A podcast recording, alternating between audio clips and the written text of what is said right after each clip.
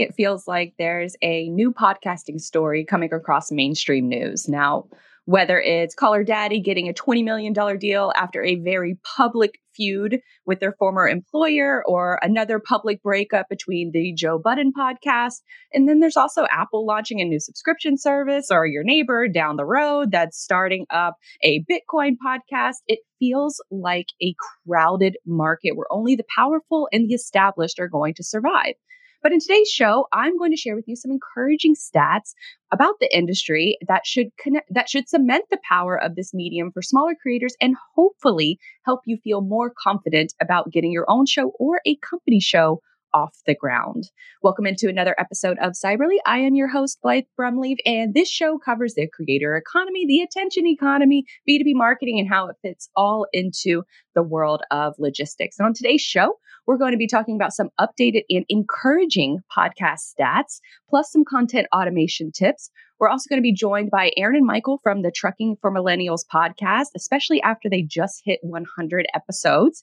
Kristy Knichel of Knichel Logistics is going to be talking about owning the family business, taking it into the next level, and, and uh, ultimately becoming a $100 million company in just a short amount of time. And also the power of networking and mentorship that she is a huge fan of. And ever since I started following her work, it's been incredible to watch her sort of blossom and, and really ring home true that the power of, of having a good, especially a female mentor in your life. So we've got all that on today's show. But the first topic we're going to dive into is the world of podcasting stats. And as sort of temperatures start to get warmer and the lockdown restrictions start to ease up, I've been a little curious as to how the listening habits of both the the users that listen to podcasts and then also the creators how those sort of stats would evolve now that people are starting to get more out in the wild outside of their homes and, and away from the office a little bit. How are those listening trends and those creator trends how are they they going? Are they going in a positive direction or a not so positive direction? So we have some new numbers that can help shed some light. But first, let's talk about dead shows. And essentially, a dead show can be one of a few things. It can be a show that has only ever uploaded one or two episodes. It could be a show that maybe was a limited run series and then they, you know, eventually stopped with no plans on uploading anything in the future. Or it could just be a show that started off with a bang, maybe a few years ago, or maybe even this year. And the podcast host just decided that it wasn't right for them. So that's what's considered a dead show. So the website Pod- Podcast Insight says that there are more than 2 million podcasts in the world. And while that may sound like a lot, less than 900,000 of them are active. And active meaning that they've published an episode within the last year. So folks who are publishing more often, especially more than once a year, already those numbers should stand out to you as a significant advantage because when you hear these large numbers like 2 million podcasts have been launched and all of these big stars getting these these big multi-million dollar exclusive contracts with Spotify or even some other podcast platforms it can sound really intimidating in order to jump into the podcast game because then it kind of makes you feel like well why how can I possibly compete with those uh, those types of shows now, I love stats, but I love giving context around those stats much more because Buzzsprout, if case you've heard any of our previous episodes, I mentioned Buzzsprout a lot just because I'm a fan of their educational material. And they they are my podcast host and they host podcasts from all over the globe, but they release these monthly stats that give us this insight into how users are listening and both creating on their platform. And they just released their May stats. And head of marketing, Alban Brooks, said on a recent Cyberly episode, go back and check that episode out if you want to hear a little bit more into it but if you if your podcast receives 37 downloads in the first week, you are in the top 50% of all podcasts. Now it's keeping in perspective all of the numbers that I just gave you about, you know, how active, you know, less than 900,000 podcasts are technically active and and uh, how many of those have published within the last year. So if your podcast, if you're one of those less than 900,000 creators that are out there actively publishing, if your podcast receives 37 downloads within the first week, you're already in the top 50%. So you can take that 900,000 number and cut that in half. And so coupling that with how many of the dead podcasts out there, if you're thinking of getting into the game, now is the time because they also have some latest trends of how people are listening. So in the early 2000s, only 22% of the adult population in the US was aware of podcasting. In 2021, 78% of people, of Americans, are familiar with the medium. That is up 3% from just last year, 2020 alone.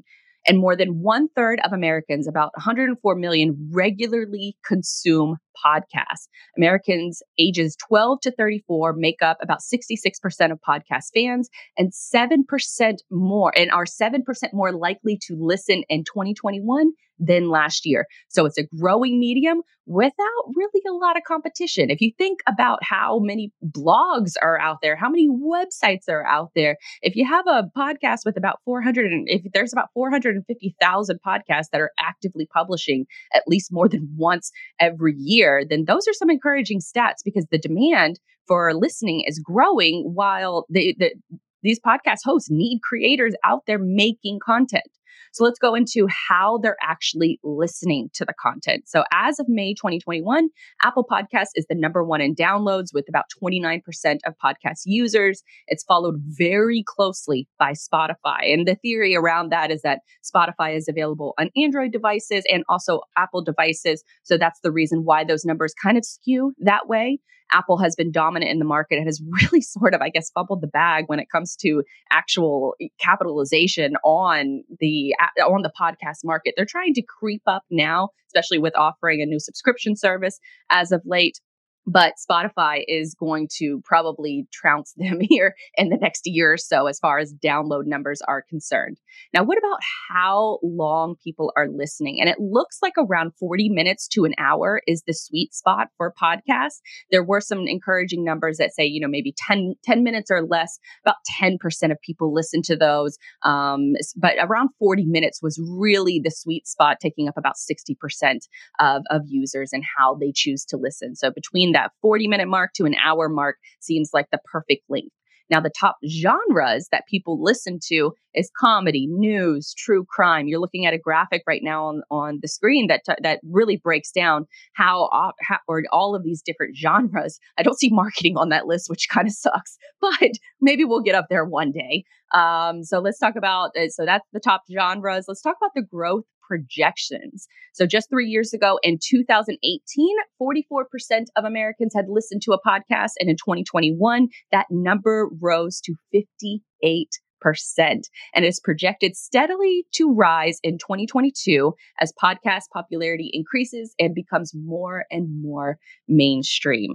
Now, because of all of this insight, and I, you know, as, as someone who's a creator and I've been a podcaster since 2014, this might be a little bit of like an- anecdotal evidence, but I I fancy myself as a student of this medium. I, I love watching the the who, what, where, when, and why of of how another show it, doesn't really depend on the industry, but how they are actually uh, targeting the market and how they're they're how often they're uploading episodes. What does their podcast artwork look like? What how long is their show title? What are they including in their show notes? So based on all of that, just sort of anecdotal evidence of what I see as an active podcast listener, I started coming up with my own theories and experiments. So right now, what I'm currently doing is I'm publishing starting out with a pillar piece of content, which is a piece of content like this show. And then I will splice this up in, anywhere into three to four episodes. And then I will publish that as an individual episode. And I'll do that every single week. So anywhere from, you know, three to five episodes per week. If I'm on an interview with another show, I will publish that on my own podcast. If I'm doing consulting calls, which I do consulting calls for free with a lot of folks, then I will take those consulting calls with their permission, of course, and upload them as a podcast as well. So that gives me the flexibility to upload three to four times every single week.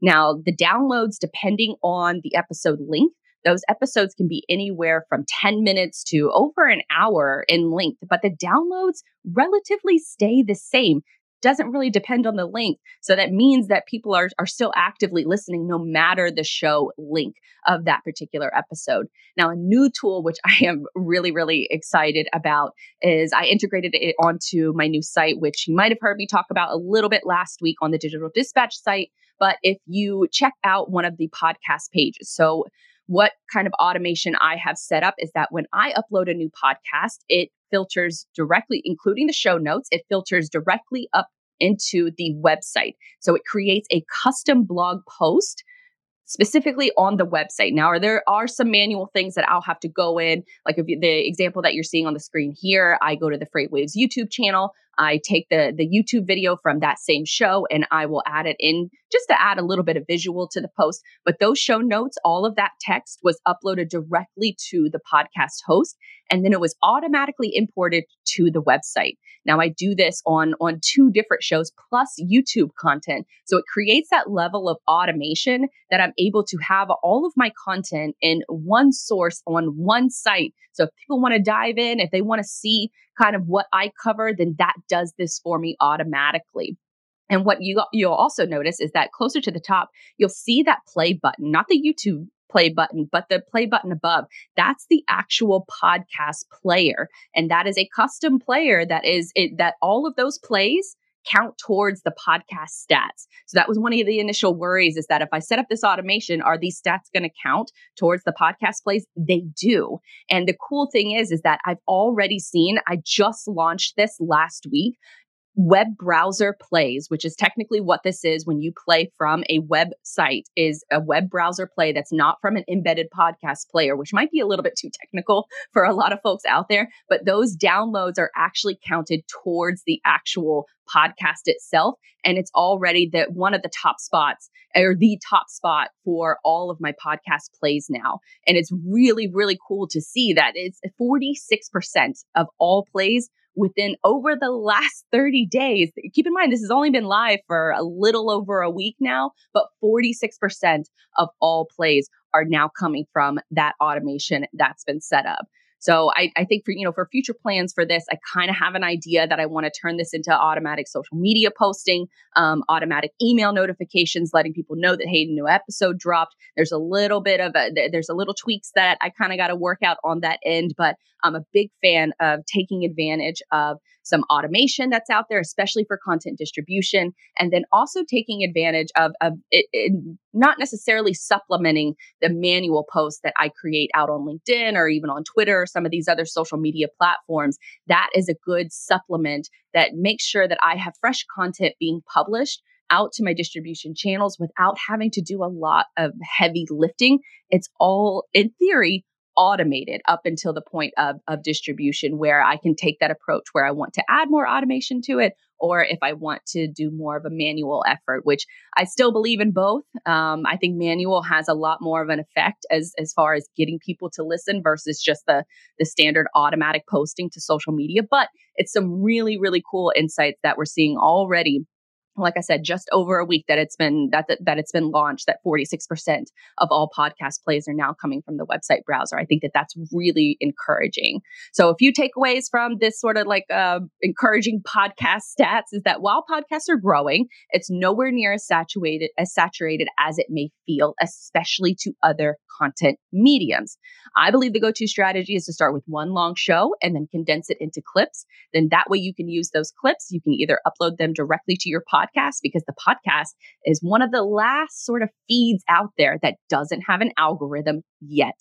I'm fairly certain that they will have an algorithm for it in the future, but it doesn't have an algorithm yet, meaning that once you log into your podcast player of choice, whether it's Apple or even um, Overcast or some of these other podcast player apps, you don't have to worry about a, a, platform choosing what they think you will like. I know Spotify does a little bit of an algorithm with their podcast feeds, but some of these other platforms, they do not have an algorithm, meaning that the latest thing that you post is going to appear at the time that you post. You don't have to worry about that algorithm sending you things that they think that you're going to like. So take advantage of the algorithm, the pure our non, I guess, algorithm feed that is still there in the world of podcasting while you can. So if you publish more often, you're going to appear in the feed more often. And my sort of anecdotal evidence of that doesn't really matter how much you publish that or it does matter how much you publish because you want to stay in front of those eyeballs you want to stay on top of mind and that is one of the last places that you can do so on the internet without an ag- algorithm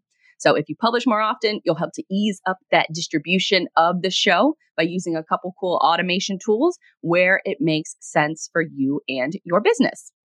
So, speaking of podcasting, we're going to go ahead and bring in our next two guests, Michael and Aaron from PDQ America and their podcast, Trucking for Millennials. Let's go ahead and bring those guys in because they just hit 100 episodes. And it's really, really been fun to watch the growth of this show and to watch how many different interview guests that you guys have had on. But, Michael, I want to start with you because you wanted to get this podcast thing rolling and you made the decision to hire Aaron to manage it. But what was that catalyst for you that said, we got to start a podcast?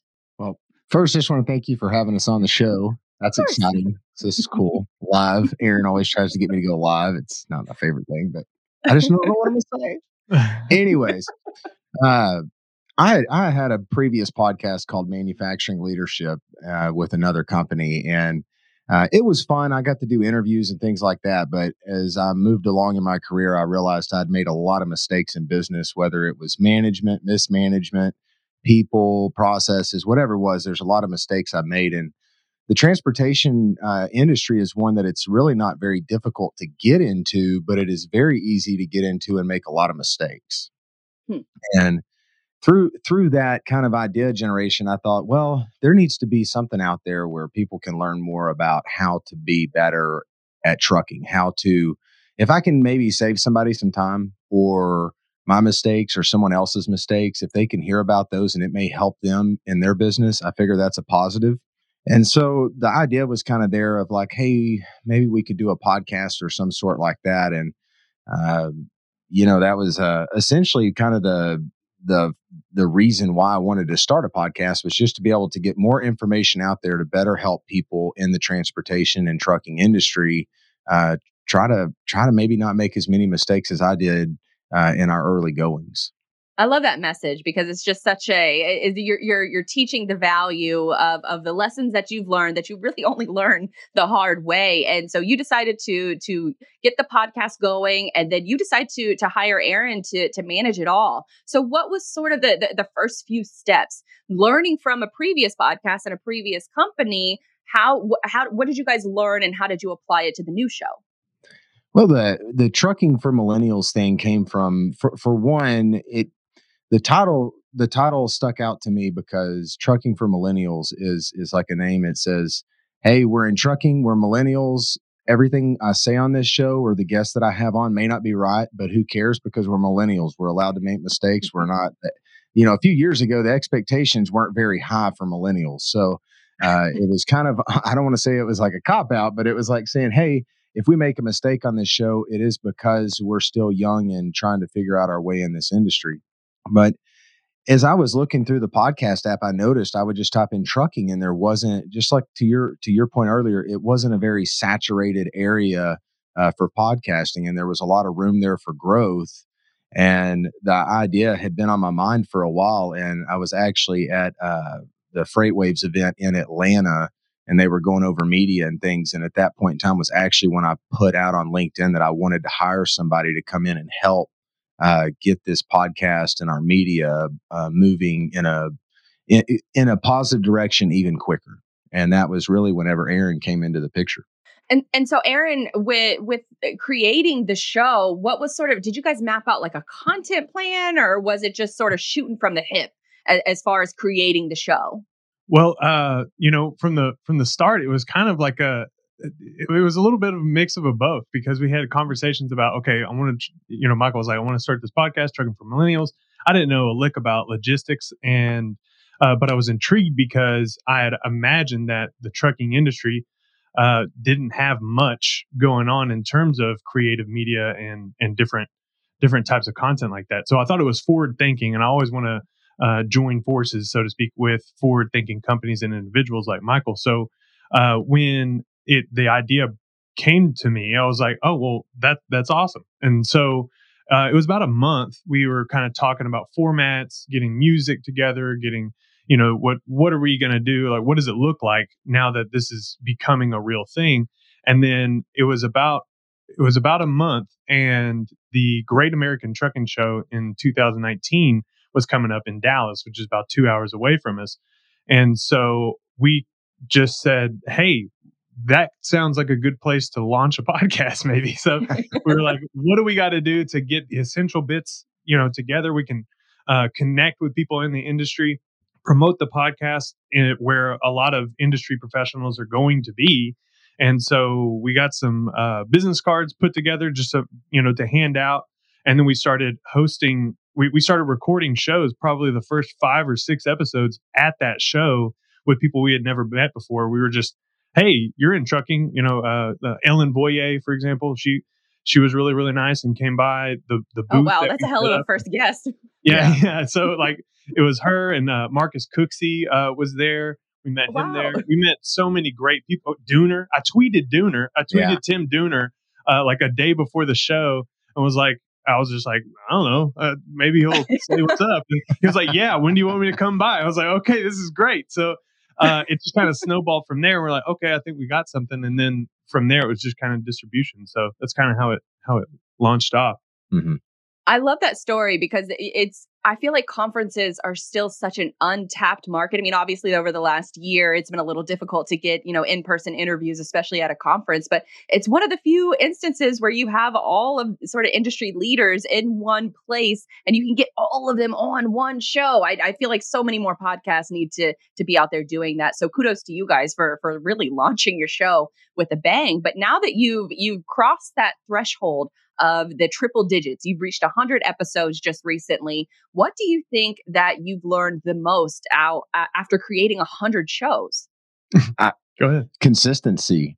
Yeah. Uh, you know whether it's it's Aaron pushing me or Aaron pushing me to do the podcast and hey man we got to get this in this week uh, it's it's been it's been a fun ride and if you would have asked me we would be at 100 shows I would have probably said yeah eventually, but the fact that we're we're here now and and we've we've talked with that many guests and we've had that many folks on the show and and done it week after week after week, it's it's almost just become a part of my life, like a you know eating dinner.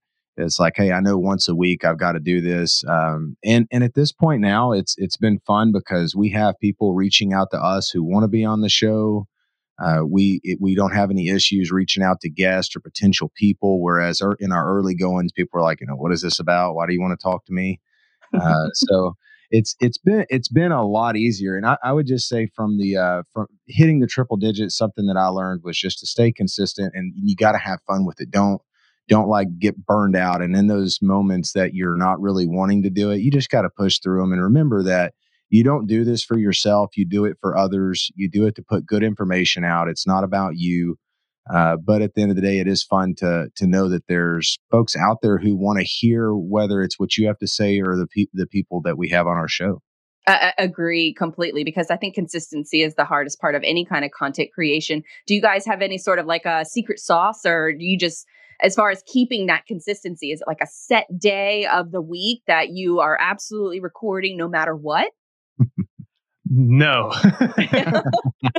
No I, I, I wish I, I could share like the the whole you know blueprint game plan but the the thing is it's a you know we we do a podcast but we also have a trucking company and freight brokerage that we're trying to run every mm-hmm. single day. So it just it a little side hustle it, yeah so it, you know that that's really the top priority. The podcast is just kind of the cherry on top. Um, but you know it so so we are always balancing you know my schedule with michael's schedule with the guest schedule if we have a guest and so it can be a challenge but at the same time it's really just looking ahead and and and mm. and, and saying okay well if you're going to be gone you know next week or if i'm going to be gone for this part of the week and you're going to be gone you know it, it's just a matter of you know keeping track of what's coming down the pike and um you know planning ahead. You know, it's just planning ahead from there. Mm-hmm. Um, thankfully, a hundred weeks in a row, you know, we're we've been able to get on here and uh, share what we've learned or share the stories of other uh, logistics professionals throughout the industry. And it's just a matter of you know. I've always got a few lines in the water and a few great people to connect with that if we need somebody in a pinch, we can. But we don't really put a lot of pressure on ourselves either because mm. uh, Michael and I can talk trucking every day because we do it every day. So it's no problem for us to just, uh, hey, let's just talk about some of these articles, these industry topics that are happening, and just get mm-hmm. it done. You know, at the end of the day, it's it's it's only an hour out of the week, and so uh, it's provided such you know great opportunity to meet and learn uh, that it just makes a lot of sense to just go ahead and you know keep on trucking. And then you guys eventually started adding a video component to to the show. You have this fancy new you know studio space. W- was that sort of a that, was that that next level progression that you made in the show? Because i think people see shows like yours and they're like wow i you know there's no way i could you know start something like that. Look at how good their show looks. It, it was a slow progression for you guys or or did you always sort of have this vision that this is this is the look that you wanted I think it's kind of like, hey, what do we have in that closet over there that we can put behind us, whatever. So, like, this is actually our trade show booth that we use uh, as our backdrop, so it doubles as a ten by ten uh, space at a trade Love show. It. So we we use that, and we're actually we've been removed from our our studio. It still looks like we're in it, but we're actually going to be moving into a new office in August.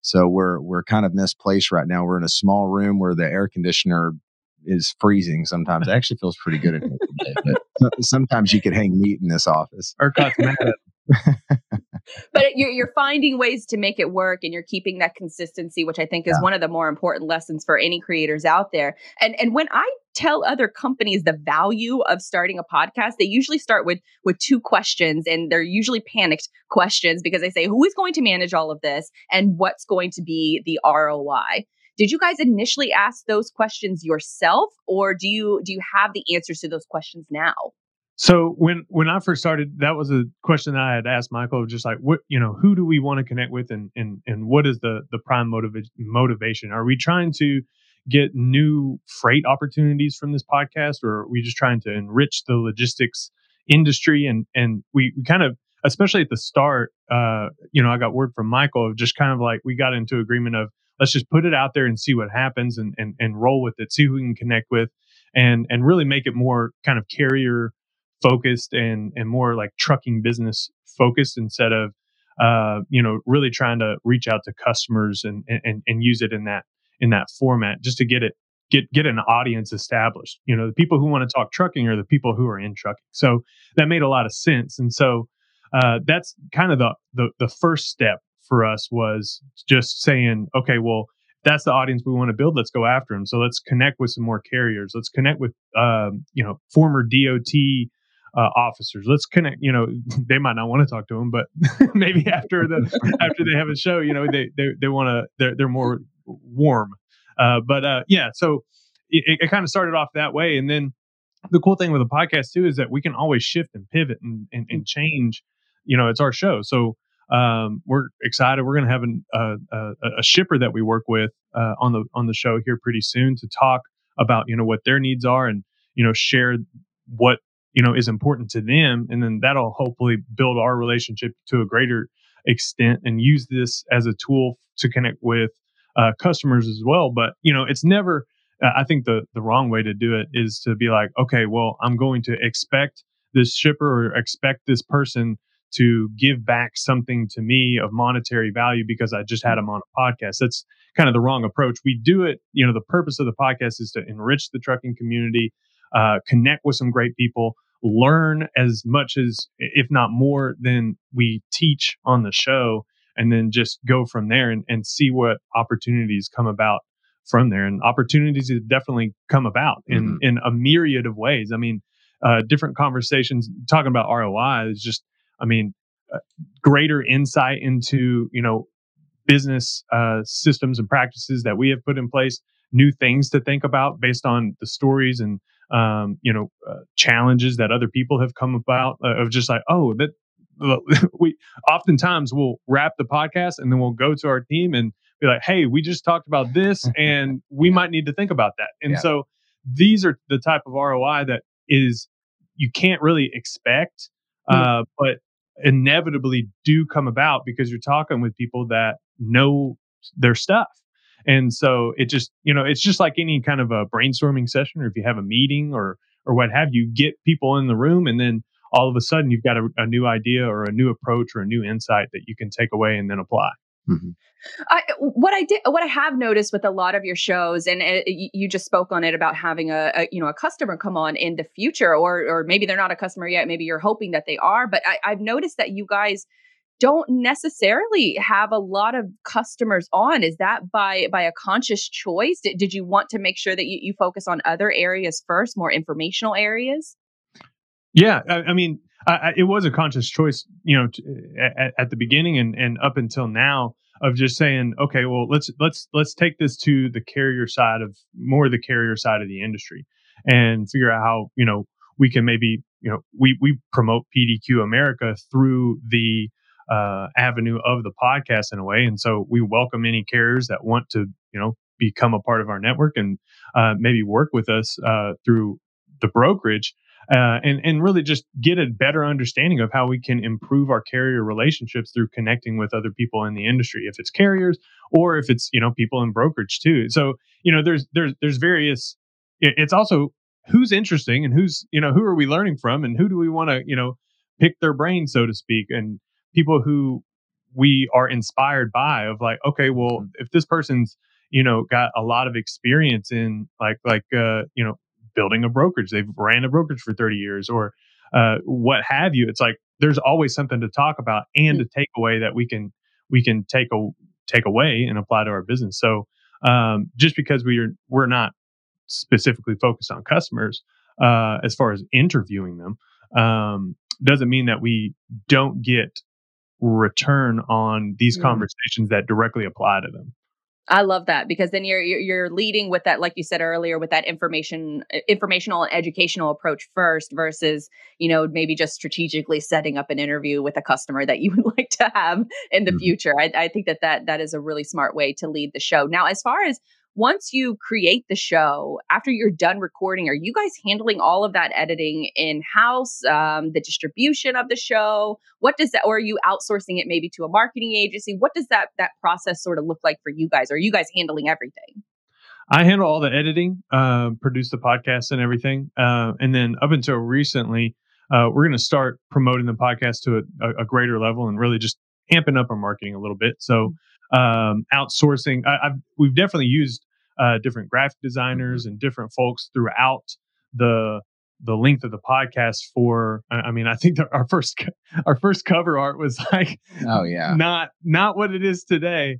And uh, it's because i made it. And so you know uh, you know as you as you as we grow and evolve the podcast grows and evolves and it's like okay there's a better person to you know uh, take this visually. And so anything that i have a weakness in recognize it, and then say, okay, this could be strengthened if I let just somebody else handle it. And so. I handle all the audio stuff because I know that.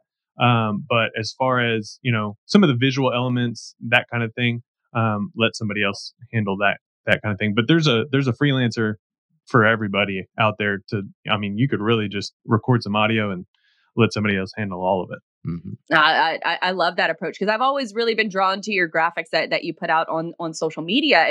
And speaking of social media, because you're not just podcasting, you're very very active out on Instagram, out on LinkedIn. Do you switch up your posting strategy depending on the platform, or is it really just focused on on the podcast?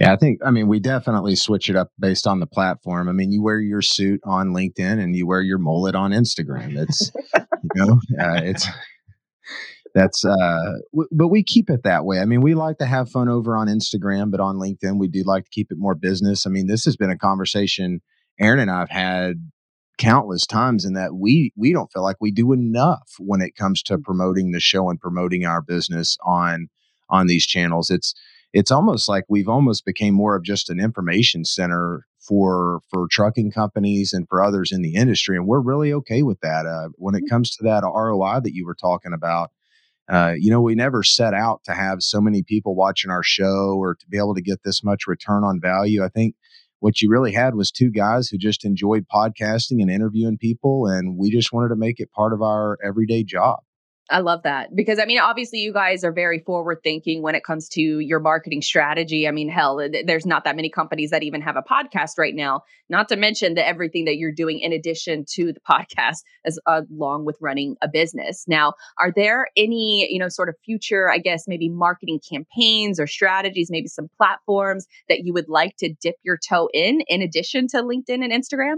One thing, one thing about uh, the podcast too is that you know you know this Blythe of just like content pillars. And so mm-hmm. one thing about the podcast is that it is a pillar piece of content that we can utilize in a lot of different ways. And then we've got other things like an email newsletter or if it's blog posting or, you know, just take your pick from what it is.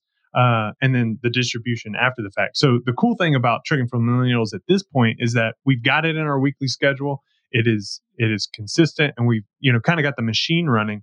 Now it's about okay, we're we're focusing on okay, what's another pillar that we can develop and start creating to do you know to take it to this you know 100 weeks of consistency because we know that once we can you know really firm up what it is and and take it that long with the discipline uh, and the and the, the the attention to quality, then mm.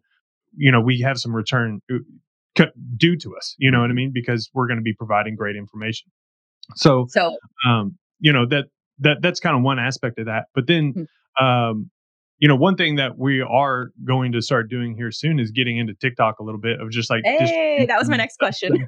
yeah, so so like that that's another thing of like you know it, it's about the time, right? Like you got to you got to edit it a, a, particular way or, or what have you. You got to, you know, uh, schedule the time for that. So uh, we want to get the episodes of the podcast out there and for the trucking community on TikTok and, you know, uh, be have a have an actual presence there. So that's one thing that we're uh, developing, and you'll you'll see PDQ America uh, and Trucking for Millennials on there here pretty soon. But uh, mm-hmm. that's one, and then we've got some other stuff cooking. So that's awesome. Good for you guys. I'm glad you're you're jumping into the trucking TikTok world because it's it's really fun. I, am you know sort of a mm-hmm. a, lurker. I, I, I watch. I don't publish as much as I would like to, but it just goes back to just trying to find out what fits into your daily routine, your weekly routine, and all that jazz.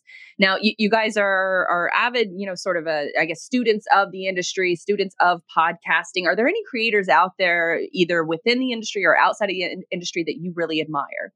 Blythe Brumleve. Yeah, Blythe. Oh, definitely. we talked about that before the show, so the check is in the mail. uh, man, I'm trying to think. I mean, Dooner was definitely one who oh, just yeah. kind of paved the way in the logistics side of like media and saying, "Hey, you can have fun doing this. You can have a conversation with all these different people."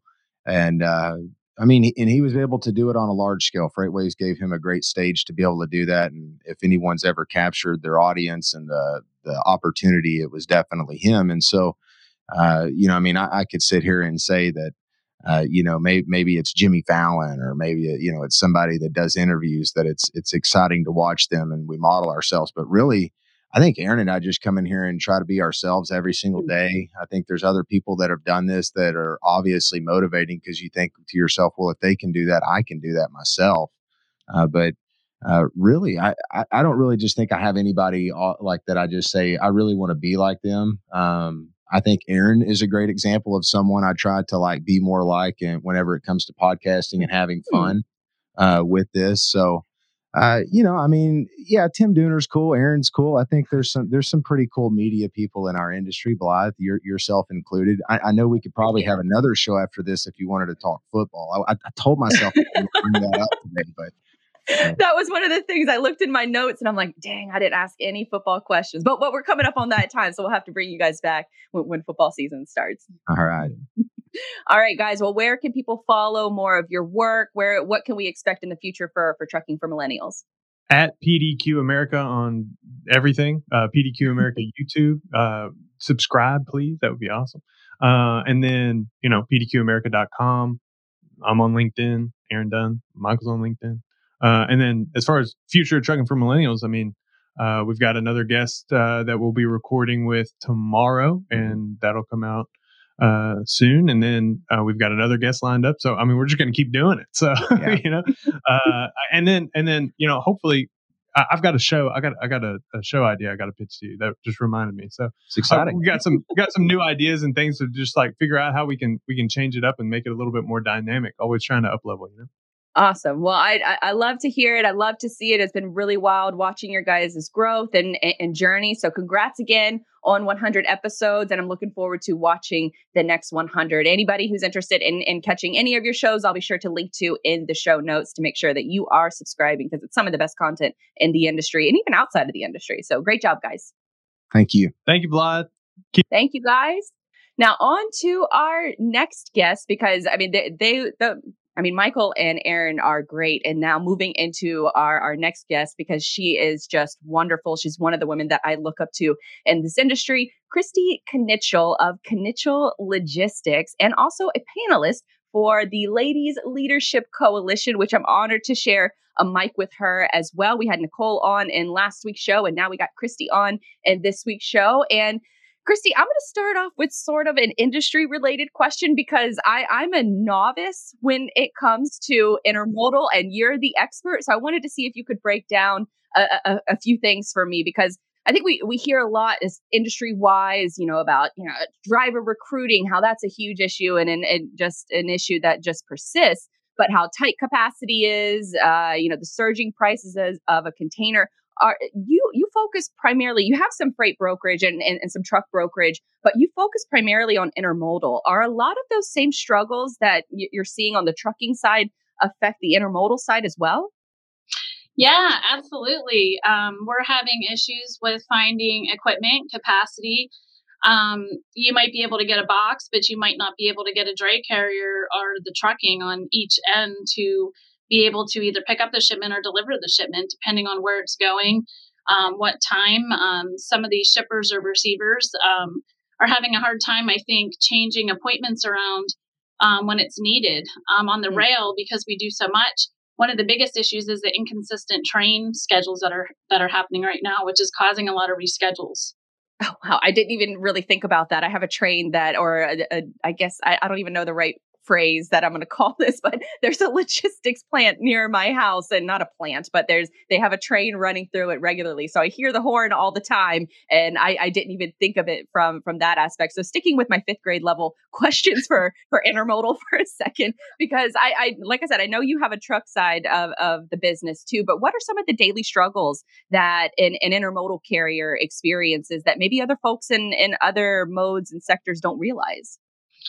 So I think, you know, not only are they dealing with the infrastructure issues, the traffic, that type of stuff, but when you're going into a rail ramp, there is a lot of congestion that's going on. Um, depending on if you're going into a port versus a, an actual ramp, the ports are more congested um, than an actual rail ramp. So some of these drivers are having to wait three or four hours just to get in and out of an actual ramp.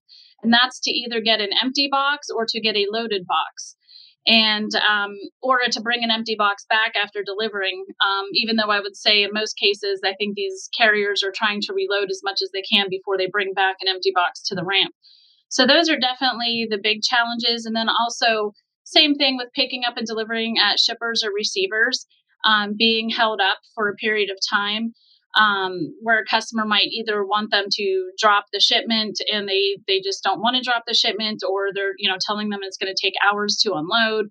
Um, so it's really a lot of the same issues that you see on the over the road side and so uh, to, to switch gears just a little bit on the perk side of things what are some of the perks of running intermodal, intermodal freight versus over the road? So intermodal is more, more um, economically efficient from the fuel standpoint. So there's um, a lot of um, benefits in that aspect. And then also that you can save 10 to 20, 25% on your line haul pricing um, with rail in you know most markets um, anything over 750 miles we typically look at for shipping you know or going from truck to rail basically um, can be more efficient the only thing i would say with that is these uh, shippers or receivers have to be able to um, you know take more time with receiving the product as far as you know a, a, truck might be able to get there in one or two days. Going across the country might take seven days. Um, oh, with wow. the inconsistent train schedules though i will say that throws another you know wrench in the blender there. So it might be seven days it might be 10 days it might be 12 days it might be six days. It's been um, pretty awful to say the least but i know the railroads are definitely working on um, making those changes so that we can have a better consistency with bringing that product in I love it. Thank, thank for, thank you for uh, breaking that down for me for my fifth grade intermodal, you know, sort of education that I'm working with here because it helps me, you know, sort of better understand and, and and backing it up just a little bit to your early days in in your career. You uh, weren't always in logistics. Uh, your your your father was famously the the the owner of Knichel Logistics before you joined the team. You were managing, you know, two pizza shops before he convinced you to to join the family business. Now, how much of a challenge was the learning curve? I mean, we just witnessed my learning curve for intermodal, but how much of, uh, of a learning curve was it for you to go from managing two pizza shops to, to managing a, you know, close to a hundred million dollar business? You know, I would say when I came on board, we were a very small company, so it wasn't as difficult. Mm. Um, I was always the person to jump in, figure it out, learn, do whatever I had to do, even as a, you know, working in the pizza shop or even waitressing at one point. Um, basically, you know, doing whatever needs to be done and wanting to learn it. And when I first started, it was actually um, not as busy and I would say as crazy busy as it is now. Um, things have changed quite a bit and it's been a little bit more complicated to do what we do today than what it was um, back then. So, you know, obviously learning the terminology is something that you don't have to necessarily do at a pizza shop and um, or waitressing or whatnot. I mean, yeah, you have to learn the menus and that type of thing, but you know, the terminology was probably the biggest piece and how it all works together. But once you get into it within a few months or so, I just, I don't know, I picked it up pretty fast. Some people pick it up fast and some uh, takes a little bit more time. No, I, I, I love that you said that you were a waitress because I feel like that is an industry. Obvious, I mean, not I feel it, it's definitely an industry that's been the hardest hit over the last year. I'm a former waitress. I think that that skill set just translates into so many other industries because you have to talk to perfect strangers, you have to upsell, you have to worry about customer service. So I love that you were a, a waitress and transitioned into this powerful, you know, sort of voice in the logistics market, and and you've grown your business into a multi-million dollar firm, and part of that growth growth is by focusing on your people. Now, I've heard you mention that you like to hire folks with a sports background. Why is that a focus for you? We feel here that if you have a sports background of some sort, that you have more of a competitiveness to yourself. Um, and in this industry, I feel like in the operation side, the pricing side, you just have to have that competitiveness. Competitiveness. I can't talk today inside to want to win the business, to want to be able to move the business, get the shipment picked up, get it delivered, make your customers happy. Um, and I just feel like, you know, people that do um, sports or have done sports tend to have more of that in them. Mm-hmm. Um, it doesn't mean that you have to have it, but, you know, it's definitely something we look for in people in certain roles. Now, you, you also make it a point to be invested in each of your employees. How did you manage those relationships, especially during COVID eh, versus now when a lot of folks are, are back in the office? Yeah, I think one of the things that was important was for me to make sure not only did I stay in touch with, you know, management team and those type of things that we've done even here at the office, but, you know, call each individual, reach out to each individual within my company, make sure that they're doing okay. Is there anything they need from me? Do they need support in some way or another? Just letting them know that i'm here and i'm backing them up and you know we're all going through this together and um, you know if they ever need to reach out to me they can. I do have an open door policy and you know there are people that you know have been here 12 15 years um, been here for, you know pretty much from the inception almost. So we've just built a great culture around that and i just want people to know that even though we're at home we're still there. I'm still, you know, seeing what's going on and knowing what's going on as well. I love that. I love when people put other people first. It, it, really shows, I think, in, in in just the overall output. And and speaking, you know, sort of outside of the business, you're also involved in a bunch of different things. You're mentoring others, especially women in the industry. You're serving on the board of directors for the TIA. You're heavily involved in local charities and sponsorships. You're earning awards like 2020's influential women in trucking and women in logistics from the Women in Trucking Association. You've also received an award twice for the fastest growing companies in Pittsburgh. And I think that th- those last two awards make a ton of sense considering you're a panelist and one of the driving factors of starting the group, the Ladies Leadership Coalition. Now, we had, we mentioned earlier that we had Nicole on. She's another panelist and, and the founder of the group.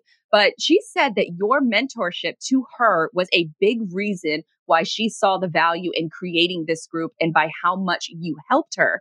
For many executives of, of growing companies, they say that they're, you know, too too busy to mentor or even add more to their plate. So why was mentoring women like Nicole and starting this group so important to you?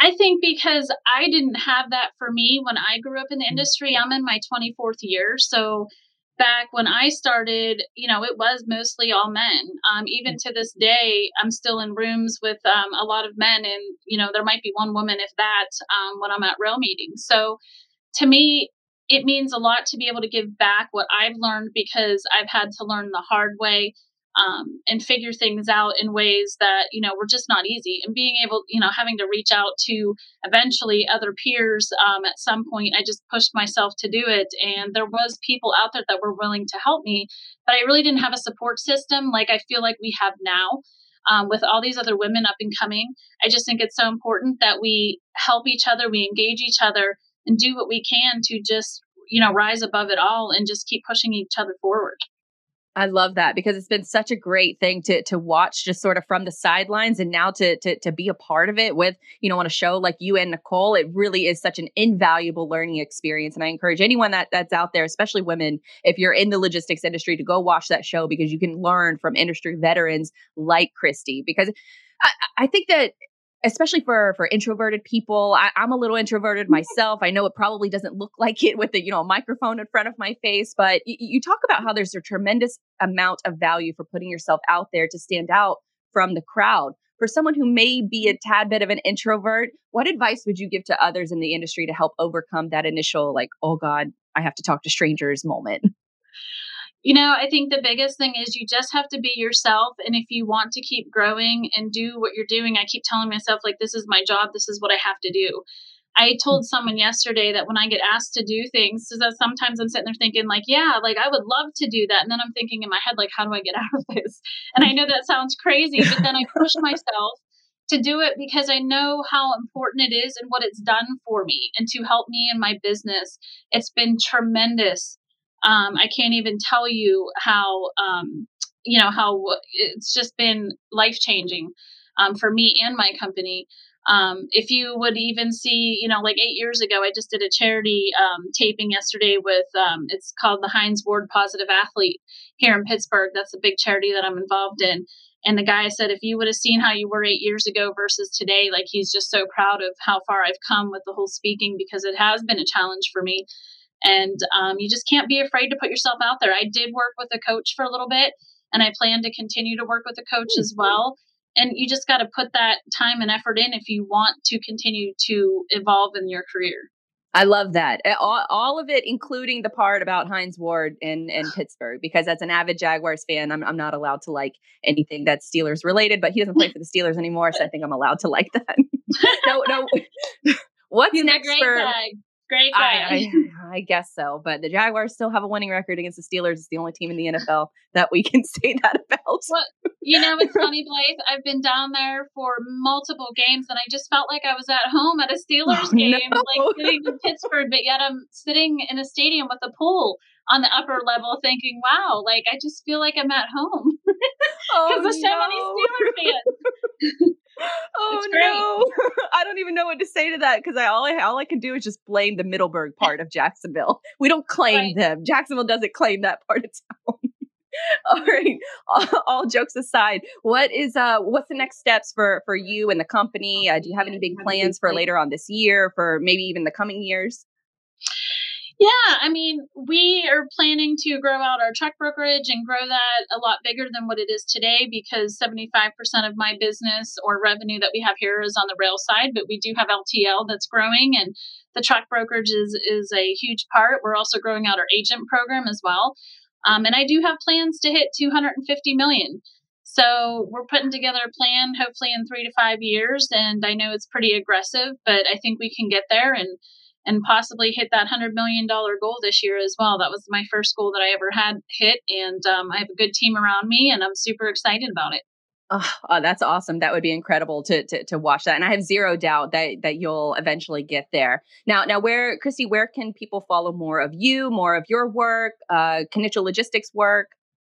Sure. Um, KnichelLogistics.com is our website, but we're all over social media, whether it's Facebook, LinkedIn, Twitter, um, YouTube even i think we have some stuff out there as well so i'm on there. Um, so yeah i mean definitely check us out and look us up and you know if we can be of help to you certainly reach out. Awesome. Well well thank you so much Kristy and and i'll just just walk away with my tail between my legs after the jaguars joke. It's okay. It's okay. Just just gonna keep telling myself it's okay, okay. it's only one way to go for us and that's up yeah, absolutely. See, that's a positive thing that came out of this. Thank you so much, Kristy. All right, I guess everybody has to get one Jaguars jab in there for for every show. Let's just make it a regular thing because you know what, we deserve it. And for as embarrassing as of a performance that this team has had over the last few years, I promised myself I wouldn't make this a Jaguars specific show. So I do want to talk while we have a few minutes left uh, about a really cool story that I discovered the other day because I uh, I don't know if, how many of you have watched the movie Castaway. I feel like a lot of you have, maybe some of the younger generation hasn't watched it. It's essentially it's it's it's the movie that Tom Hanks he gets involved in a, a, plane crash where a few people died and he ends up stranded on a deserted island. And it's really it's it's an incredible movie to watch because Tom Hanks really just carries it without you know a, a, any other characters within the show unless you count FedEx as a character within the show. Because I was watching the movie and I'm like how much did FedEx pay to be involved in this movie? And while I'm watching it, because I've seen it a million times, I, I went and Googled how much did they pay for product placement within this movie? And this is a movie from the year 2000. And they're featured, I've just said they're featured prominently throughout the entire movie from the very beginning, like opening frame of it until the very end. And so when I Googled how much did they pay for this product placement, turns out they paid nothing not a dime. FedEx didn't want to obviously pay to promote a deadly plane crash that could look negatively on the brand, but quoting the Chicago Tribune, FedEx decided that the script highlighting the company's humble origins, its global reach, and can do spirit outweighed the aircraft disaster. FedEx provided filming locations and its package sorting hubs in Memphis, Los Angeles, and Moscow, as well as airplanes, trucks, uniforms, and logistical support. There was a FedEx team of marketers on the movie set every day while filming during the entire two years of filming. So ultimately, it saw the brand as a character within the movie. So I thought that that was just a really cool story that it, it, sort of goes to show that a good marketing move can be risky, but then pay off in the end. Because you'll notice with a lot of different movies that they have their products sort of subtly placed within the the frame of the shot and usually those those framings and those placements are paid for but in this case with this movie FedEx didn't pay for any of this and in fact they offered support for their filming locations in order to help Castaway really sort of bring home that movie. And I think it ultimately won a couple Oscars. I think it was a movie that Tom Hanks won an Oscar for, for Best Leading Actor. Uh, I'm not, I'm not sure if that's exactly correct, but I'm pretty sure that it was correct. But the rest of the story I thought was really fascinating to share. So hopefully you guys enjoyed that little marketing tidbit of a story. Now, in this show, we covered a lot of ground. We covered the podcasting stats, we covered how encouraging they are and why you should be starting up your own show. Then we got into with Aaron and Michael of Trucking for Millennials podcast and how successful that show and informational based trucking show has really helped not only their the, the crew learn more about the industry as a whole, but learn from their customers and learn from other individuals. It's helped employees within the within the company too. So it really goes to show how podcasting is just a powerful force to be reckoned with. So if you're sitting on the fence, hopefully that forced you to get off of the fence and start your own show. And then Kristy, Kristy is just amazing. She's a wonderful woman, not just a she's a, a wonderful woman in general, but just as a business leader in this industry. You should be following her work and following the moves that she makes because she's making them for a reason. Now, this was all in all great show. Hope you guys enjoyed. My name is Blythe Brumleve. In order to follow more of my work, you can check out my website, digitaldispatch.io. I'm also on all of the different social media platforms. All of the Cyberly episodes are up on the FreightWaves website. Just go to Google, search for FreightWaves Cyberly, and you'll be able to find us on YouTube, the podcast player of choice, and also on the website landing page. So, hope you guys enjoyed this episode, and we will be right back here next Thursday from 2 to 3 p.m. Eastern Standard Time with a brand new show. Thank you so much.